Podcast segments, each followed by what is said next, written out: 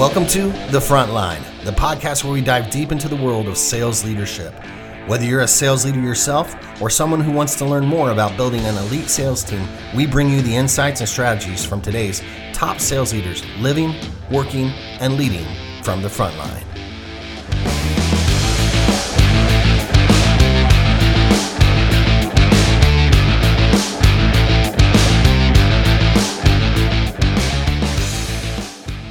Hey, welcome to the Frontline. I'm your host, Sean Buxton, head of sales enablement at the Sales Collective. Super excited to have as our guest today Dan Wardle, currently VP of Revenue at Vidyard, here to share all his leadership knowledge and then some today on the Frontline. Welcome, Dan. Thank you so much for having me, Sean. Excited to have the chat today. Yeah, super excited to have you on uh, this episode. Let's just jump right into it. I always like to find out people's background, how they got into sales leadership, what's you know first sparked your interest in sales leadership. We'll start there.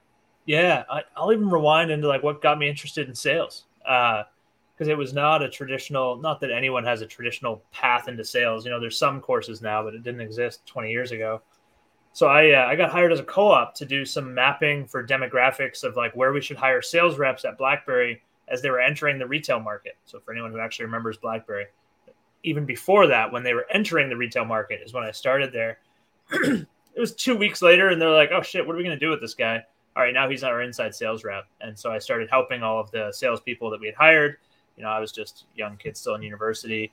So I started traveling around and just like loved the ability to just to be chatting with people and understanding their problems and and where BlackBerry could fit in. You know, it was early days; nobody had a smartphone yet.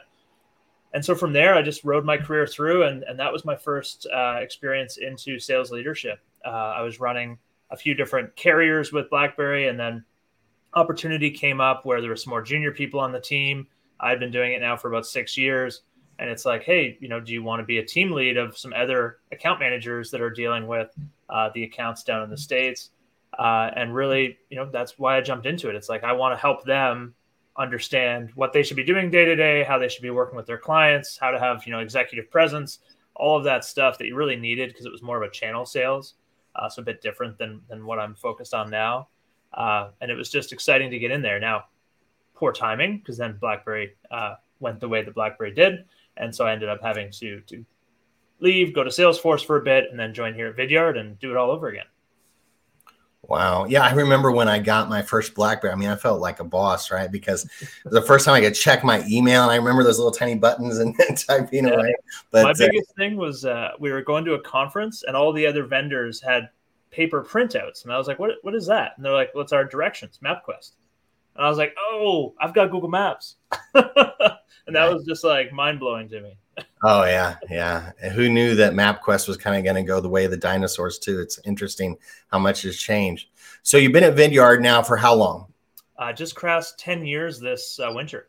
Okay. Yeah, so talk us, talk us through how you got started at Vidyard and kind of progression to, you know, VP of revenue now. Yeah. So when I joined, we were just 10 people. So I was the one of the first salespeople getting started with revenue, figured out our product market fit in the enterprise world of B2B marketing back then, more on the marketing side, hosting of videos. You know, video on your website was new. Products like StreamYard hadn't even been thought of yet. Products like, you know, Zoom hadn't even been thought of yet. So it was early days video. Uh, but we all believed in it and you know jumped in with two feet to really help build the business up and then worked my way through you know, managing the first sales team, then managing the first business development organization. And then I even transitioned into creating probably the Vidyard that you all know today, that the sales product, uh, where I was running the growth marketing team and the kind of the hacky team startup within a startup to figure out how this sales product might have product market fit. Uh, because in the beginning, nobody wanted to send videos. Uh, but my team was doing it just because we were selling a video product. So they'd make a video of your website, explain why Vidyard would help you, and then put it into an email and send it to people. Wow. And our product team was like, "Oh shit, that, let's build that. That's a great product idea." that's kind of my progression through to now having uh, all the, the revenue focuses at the company. Did you have, as you made that transition? I'm guessing probably the answer is no, but maybe maybe not. Did you have any kind of formal uh, training or any kind of transitional coaching or anything like that uh, that you went through as you progressed through the stages of sales leadership? It's a great question. So I, I, would say early days, not well. We were still startup, so you're just yeah. getting thrown into it. But then as we got to the stage about six years ago where we were creating our second product, now it became more important to have an external coach essentially. And so it was actually across all of the executive team. We hired an executive coach to come in whose expertise is more on the change management, uh, you know, managing people, like mm. not necessarily an expert in our industry, not necessarily an expert in sales, but a change management person who's dealt with mergers and acquisitions and large corporate changes and has been a a coach for executives for years. Uh, and he was very helpful. So we would go through 360 reviews. What should we be doing better? How should we be dealing with some upcoming change? And like finding somebody like that is so valuable to your company, but also to yourself personally. Yeah, definitely. What were some of the the challenges that you faced early on in your career as a sales leader? Do you remember some of them that you were dealing with? And uh, can you tell us like some more stories, like where you really messed up? People, yeah. yeah. Yeah, I'll, I'll, think of some of those ones. The the hardest part when you're growing a startup specifically and getting into sales leadership is you went from being the revenue and now you have to backfill that because you're not going to be producing revenue anymore. So what yeah. does that transition look like? And really being thoughtful of like, what's the revenue forecast going to look like as I become a leader and not a sales rep? And that was a really difficult transition. So you almost have to just, uh, you know, one of our sales leaders would always say, the sales manager should be 40% of every deal. so if you look at your million dollars you closed in a quarter, you should have been responsible for 400,000 of that. You should be on those calls. You should be like directly involved. And then the other 600 are kind of the more traditional sales rep led. Uh, and so I really had to embody that and just join every one of those calls in the early days. Uh, so that was really good. And then I would say to kind of give some of the war stories or the mistakes made, you know, we just got ourselves inflated a bit back in oh, it was 2015, so quite a while ago, where it's like, oh, we're doing so well. Let's like pretend like we're a big company and split into small business, mid market, enterprise, and and EMEA right off the bat. And well, if you don't have the demand, you, you shouldn't build out those teams. And so we really had to scale those back. Basically, we had mid market really going well. So I hired a sales manager for that, and I took on the other three, and it was like two people per segment managing it all under one team and like you just you don't have enough focus. You got to have focus. You have to really think about okay how am i going to succeed in the smb market? What's the price point look like? What's the customer look like? And how do i target them? You can't do that three times over within one team. And so right away realized you know we should slow down in the EMEA one because that's that's a big project and i really focused on smb and enterprise did really well on SMB enterprise back then. We just really hadn't thought of like who's the perfect ICP. It was still early days video. Mm. It was hmm. still early days marketing automation even. And so that market is now our biggest, but it was not good then. And we really cycled through reps and all the traditional stuff you do when you're trying to build enterprise for the first time. Uh, and, you know, looking back, they were good reps. We just didn't have the right focus in that segment. When uh, you think about sales leadership and the frontline sales leader, as you're as you're hiring them now, I'm, I'm assuming you have some sales managers underneath you. Is that correct? Yeah, yeah, we have uh, four or five of them now. Okay, great. So as you're looking to fill those roles, share with us some of the characteristics, the the knowledge, the skills that you're looking for in a frontline sales leader. What's important to you? Yeah, I actually like having a balance. If you have the opportunity to have multiple sales leaders, you can get some balance. So I'll kind of explain some of the different things I look for. Uh, I have one sales leader who comes from more of a RevOps background and a consulting background. He's got all of the models, all of the templates, all of the precise measurement, like really understands how to drive a business forward. And that role is especially good when you're thinking of, uh, you know, a, a, large volume team or a team that is focused on uh, like all of your renewals, but also needs to do upsells, which is in his case, he's the account manager director like you really have to have that analytical mind to understand how to build out your time matrix to produce maximum output.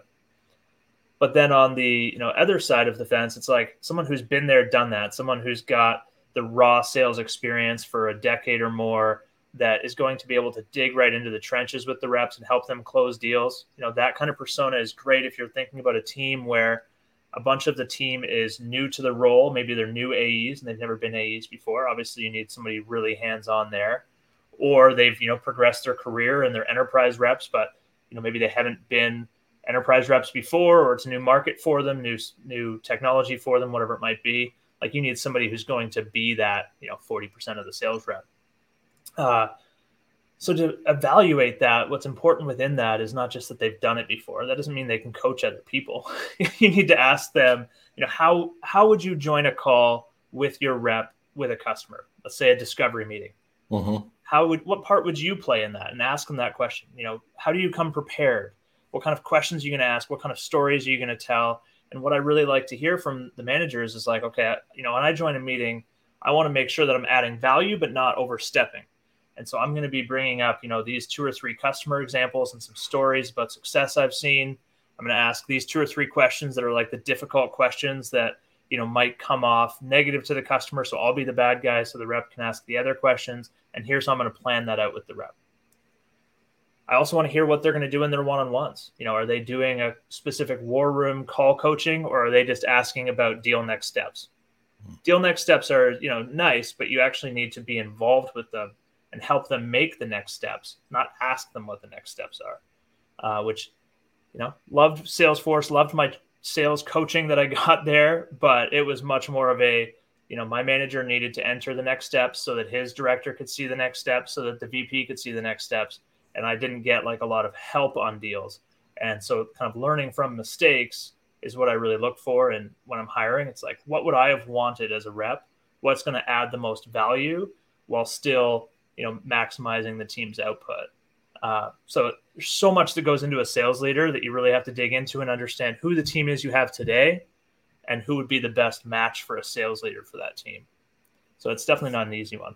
Got it. Got it. Uh, how how frequent? This is a very tactical question. How frequently do your managers do their one on ones? There's a lot of. Uh, I talk to a lot of our clients at Sales Collective. Some of them are doing them once a month. Some are doing biweekly. Some weekly. You know, some never do them, you know, yeah. get to do them. What's your take on that? Uh, if you're not doing them weekly, I don't know how you can support your reps well. It's like a strong mm. statement, but it, it is what I believe. It's like, mm. do you need to do an hour long, big, you know, deep dive with your rep every week? Maybe not. I, I actually like a lot of my managers will do rotation where it's one week is half hour and one week is an hour.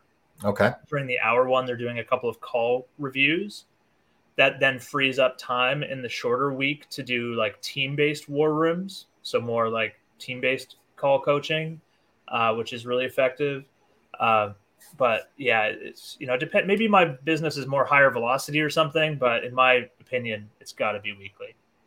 That's interesting. Yeah. I mean, that's my philosophy too. Um, you know, I like to be in touch with the team, but uh, you know, some people say, "Oh, I can't do it once a week. I don't have the time." And I just wonder, I'm wondering what you're doing if yeah. you're not, you know, because that one on one sets the table for the coaching, right? Like you're not going to fit a month's worth of coaching into a 30 minute, 45 minute one on one, but that does kind of schedule out your coaching or you get aligned on what we need to be working on, you and I, seller and sales manager, you know, for the next month or so.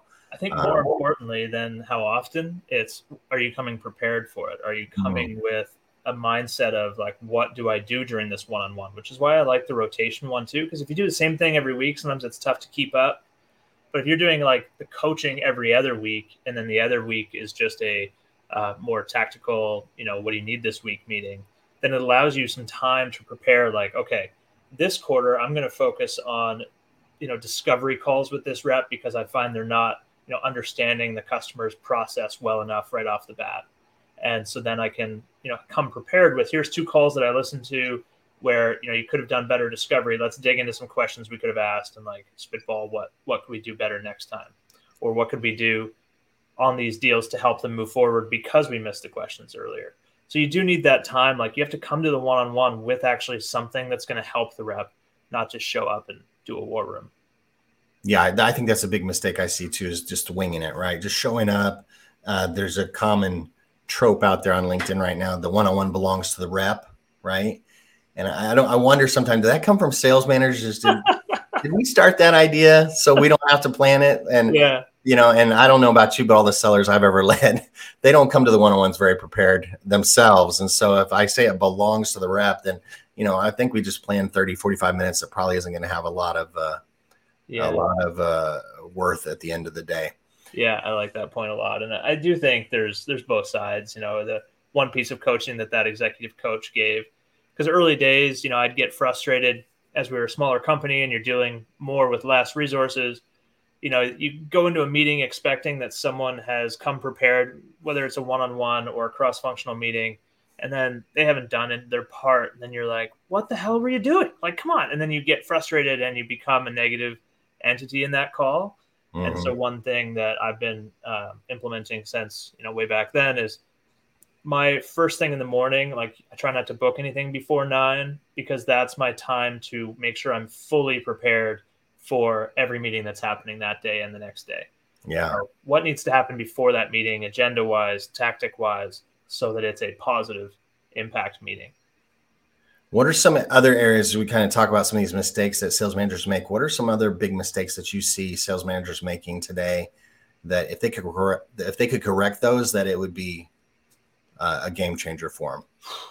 The toughest one right now is you know inputs matched with outputs and so you know you go for a while and you realize okay the input to create pipeline is the number of new cadences you've started so that's all i'm going to measure well then mm-hmm. that's going to drive the behavior of the reps just hitting that number even if it's five o'clock on a friday and the wrong people we need to think about who are the right people to start those conversations with so being careful of you know harping on a metric without watching the output is a problem that we all have right now because the market has changed. So you have to actually change. Like you've got to change what you're measuring, change, you know, how you're measuring it uh, without losing sight of the volume. It's still a volume game, but um, the right volume. So that's that's a big one right now. And then I think uh, the other one right now is like just get connected early. I think we forget in this remote world that the multi-threading has to happen in a much more forced way you know, back in the day, you'd go to a customer's office and you'd meet three or four people, and now you've got some relationships. You have yeah, to do that proactively now. Only one person's going to show up to the meeting. So, what are you doing about it?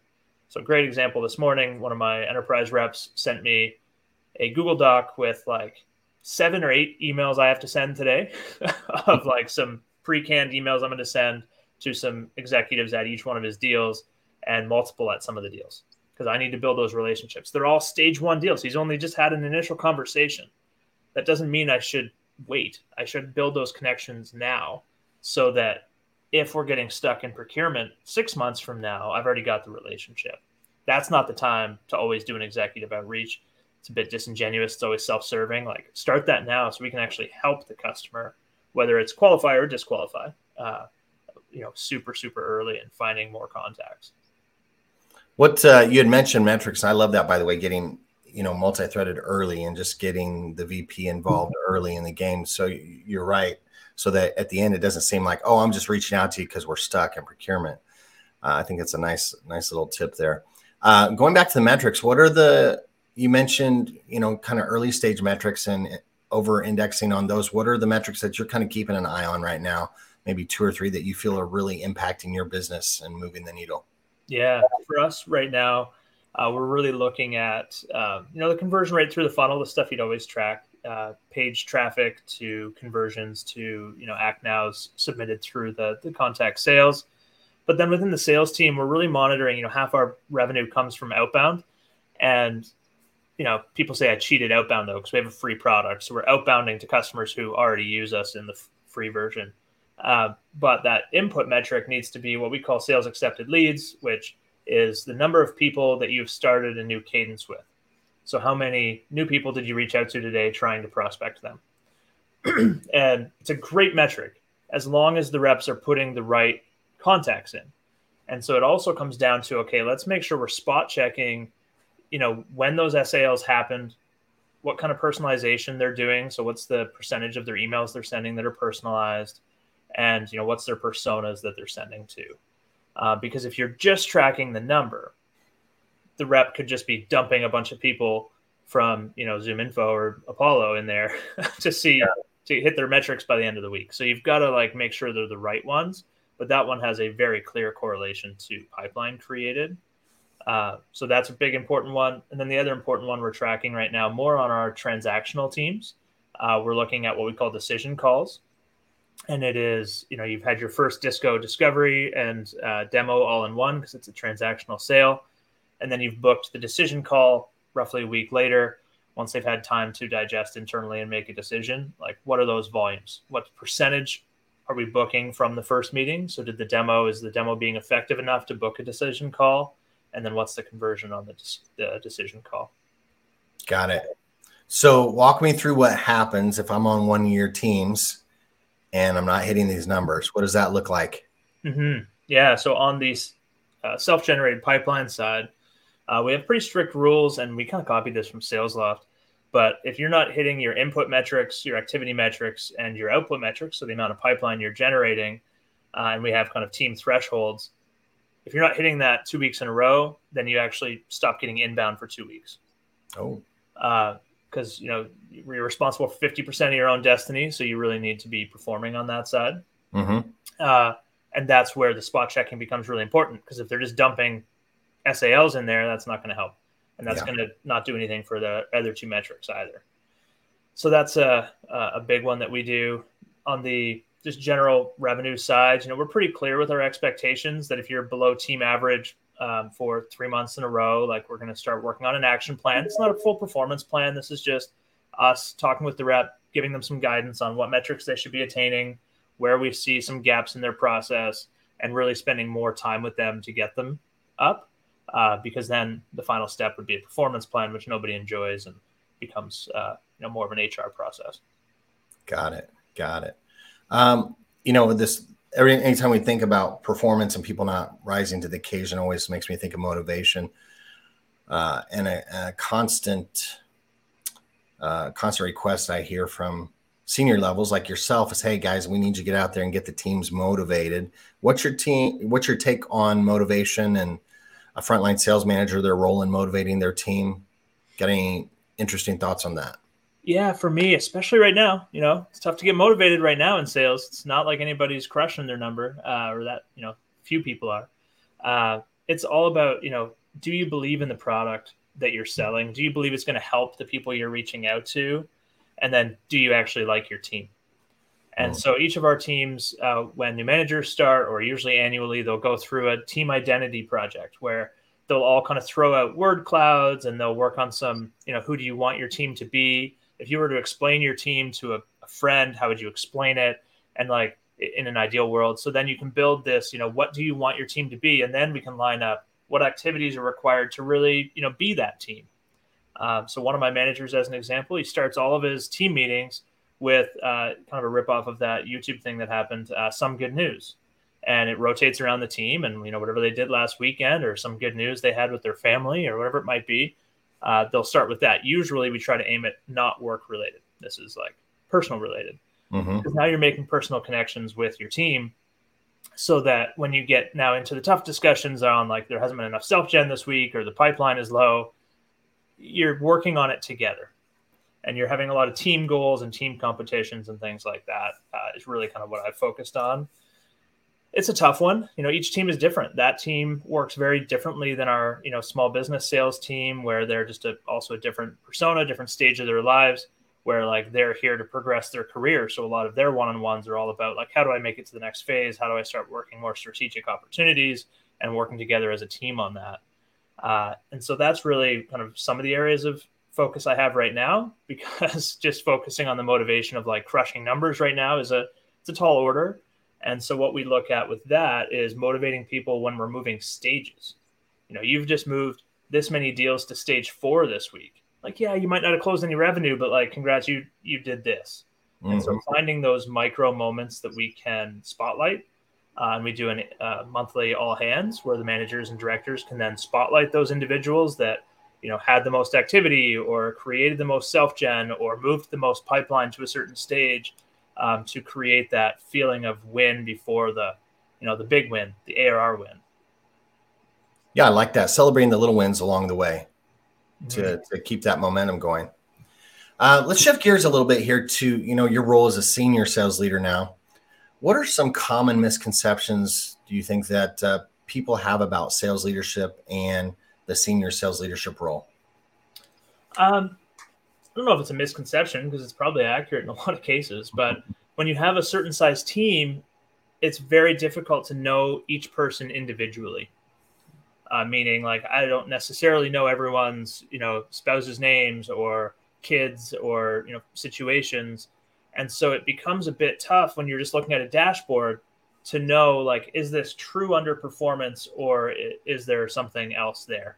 Uh, and so really not being a dashboard manager is what I would say is usually the misconception. And the reason I say it's not always a misconception because there is a lot of senior sales leaders that are dashboard leaders and you have to watch out for those. if they're just looking at the numbers and, you know, pushing down penalties because of things they see in a dashboard, that's a that's a dangerous game. You know, you do need to uh, trust your leadership and make sure that your leaders along the way have the same mentality view of performance management. Now, usually the dashboard leader comes from a place where those middle managers are not performance managing, and that that goes right back to the senior leader. They need to be managing managers properly, and I think that's a big gap in a lot of training out there uh, there's some interesting courses with Pavilion, like the CRO school. Uh, there's some online courses that I send my directors through called Managing Managers um, because it is different. You have to understand when to give managers constructive feedback and how to deliver it because mm-hmm. uh, I think that is is quite important. Uh, I actually, you know, I'll be transparent. I had an interesting one last week. My COO, you know, we were out for our one on one. We decided to go for a walk because you're just stuck in meetings all day, and uh, uh, we were actually in person. Uh, and he at one point said, "Do you mind if I give you some constructive feedback?" And I I loved that because you know it's coming. Then it's like, yeah, all right, let me like get prepared mentally to receive some constructive feedback, and then understand it with you. Uh, and so then we worked through it together. You know, how do we approach this? How do we approach that? Uh, it's not as easy to just say, "Here's your performance plan." As a manager, like you have to think about what is the underlying cause that I need to help them with so they become a better manager. Uh, and really, that takes a ton of pre thought. That is not something you're going to show up to a one on one and off the cuff deliver. What's the negative or ripple effect of the dashboard manager? I love that term that you're using there. Yeah, well, the dashboard. So now everyone's just hitting metrics to hit metrics, and they're throwing garbage. So now garbage in and garbage out. Uh, you know, you start digging into activity, and you see people just batch and blasting like quarter end offers to their whole team. Useless, looks bad on the company, everything else. Uh, you also then miss the like really good reps. So I've had two reps in the history of Vidyard that on the dashboard look terrible. They're like never hitting their activity metrics. They're never hitting their SALs. Uh-huh. Their self gen pipeline doesn't look great. And then you look at their revenue and they're the best reps on the team. And so it's tough because you want the top rep on the team to be a spotlight for everyone else to follow. But when they're not following the prescribed methods, it's tough. so it's frustrating as a manager. Uh, but those reps have found a way to work with their champions to get referrals, to you know cross sell into accounts. They you know they are the true persona of like a salesperson, right? A, a kind of the traditional in person salesperson, essentially. Yeah. Uh, so that that doesn't show up on the dashboard. Yeah, and uh, they had to take a risk, right? They're taking a risk by not following the prescribed plan. And so they could very well fail doing that. And then they're going to be in a bad spot. So when people are like, well, Joe doesn't do this. And I said, well, yeah, Joe's number one on the team. He's got double the revenue you have. Um, if you're willing to roll the dice and do it your own way, uh, I guess that's fine as long as you hit double your revenue, right? Yeah. And usually, what we do there, it's it's even in the micro. Uh, when people are like, "I'm going to build my own cadence. I know better. I, I know my email templates better." It's mm-hmm. like, how about this? We'll make a deal. Do your own, sure. You got two weeks to prove the response rate is equal to the one we built for you. Because like we've been testing the the wording, the call to action, the subject line. Like, if you think you can do better than that, go try it. You got a few weeks, but like let's make an agreement ahead of time. I'm not letting out rope to hang you. I'm just giving you some space to test something, you know, make you feel more part of the team. Yeah. But at the end, like let's commonly agree. This is like an upfront contract on a discovery call. At the end, we're going to agree that either we're going this path or this path. right. Right. Great. Great. Okay. Uh, always like to end the podcast, and these always go way too fast, but we're at the end here. So I always like to end the podcast with the with the final question. So if you were to be dropped on a deserted sales island and you could only bring one thing with you, or one skill, or one tool, uh, what would you want to bring with you, or what would you want to have in order to ensure your survival? Yeah, any kind of skill. This is broad, wide open. Yeah, yeah. But you can only bring one. Yeah, I'm going to say it's not a tool. Uh, okay. Tools can be replaced, replicated, built. It's it's a skill, um, and and it is you know sounds silly, but it's it's a conversational aspect. Like if you can't have a live conversation, go back and forth. You know, you were joking before that um, had I read the questions you were going to ask me and I didn't realize you sent them to me. Uh, and it's fine. We still had a conversation. It didn't matter. Yeah. Right. and it's the same with a discovery. It's like if you're going into a discovery with a list of questions, it's probably not going to go super well if you're not able to riff off of them and, and go a different direction. Yeah. And I think specifically within that skill, it's the ability to act as an advisor. You know, when I join a call, I don't know a ton about their business because it's been the reps deal. They've been on three or four calls with them, but I'm an industry expert. I can talk to them about like how to implement sales tech and how other customers in their industry have been successful with Vidyard. And that's why I'm there is I'm going to have this conversation with this person to help them do better in their job and their business. Uh, and that's really the skill that it's it's one of those ones. There used to be a conference in Canada called the Art of Sales, and in my opinion, that's kind of what that conference was all about. Got it.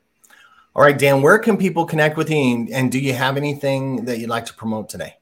Yeah, I guess two things. Uh, connect with me on LinkedIn. Uh, it's pretty easy to find me, Dan Wardle at Vidyard, and uh, our product is free. So sign up for Vidyard to send videos to your clients and try to get some higher response rates or know, I love personally following up with a discovery meeting with a video. Um, or if you're out there looking for a job and that's why you're listening to Sales Collective, it's a great way to get the attention of the hiring manager. No doubt, no doubt. I've done that in my own career, so it's a valuable way, valuable tool to stand out from the uh, the crowd for sure. Well, thanks for spending some time with us today, Dan, and thank you for listening to the Frontline, a podcast dedicated to exploring the world of sales leadership. We invite you to continue the conversation with us on LinkedIn, share your thoughts, experiences as a sales leader, and don't forget to tune in to our next episode where we'll continue to explore the front lines of sales leadership. Until then, thanks for listening. I'm Sean, and we'll see you on the front line. Are you ready to take your sales team to the next level? Our team of world class coaches can help, whether it be sales process, hiring rockstar sellers, or simply building your sales and sales leadership skills. The Sales Collective has you covered. Visit us today at thesalescollective.com.